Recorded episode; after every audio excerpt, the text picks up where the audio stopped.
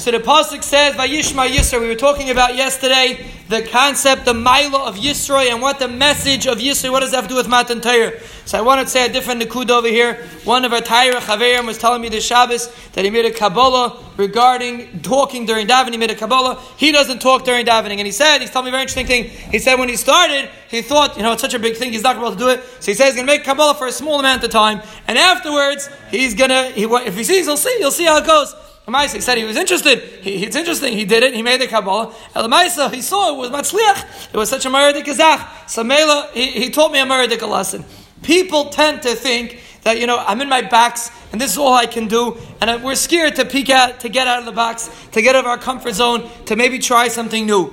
The message of Yisro is Vayishma Yisro. There were millions of people that heard what was going on. The only one person that was willing to step out of his comfort zone and say, you know what?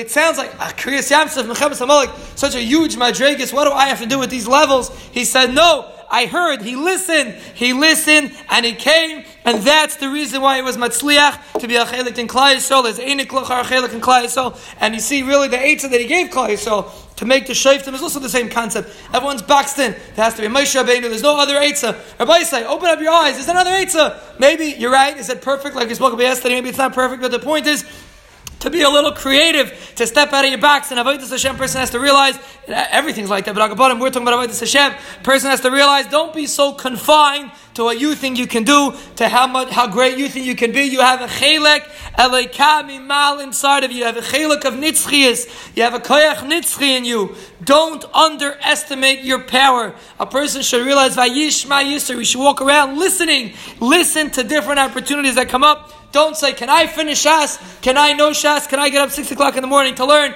Can I do these things? It doesn't seem like a normal thing. And a person tries and he says, You know what? I can do it.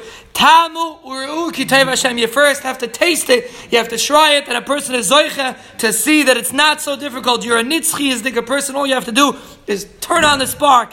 Open up the nitzchias. Allow yourself to see the endless hatzlacha that you can ever avoid Hashem. We should taka be zeicha to be vayishma yisra. That's the message of this parsha. Matan Torah teaches us vayishma. Listen, listen to Matan Torah. We, we mentioned when we learned Daf Yomi the concept of Kriyas Atayr, which is a mini Matan Torah, is to listen. Listen to your opportunities, listen to the Rebbe messages, and remember that we're nitzchi, we have a kayach nitzchi, and we can tap into our nitzchias, and Bez Hashem, we should be zeiche to serve the Rebbe Shalom in an endless way, and bring the Rebbe Shalom nachasuach, lenetzach, netzachim, amen.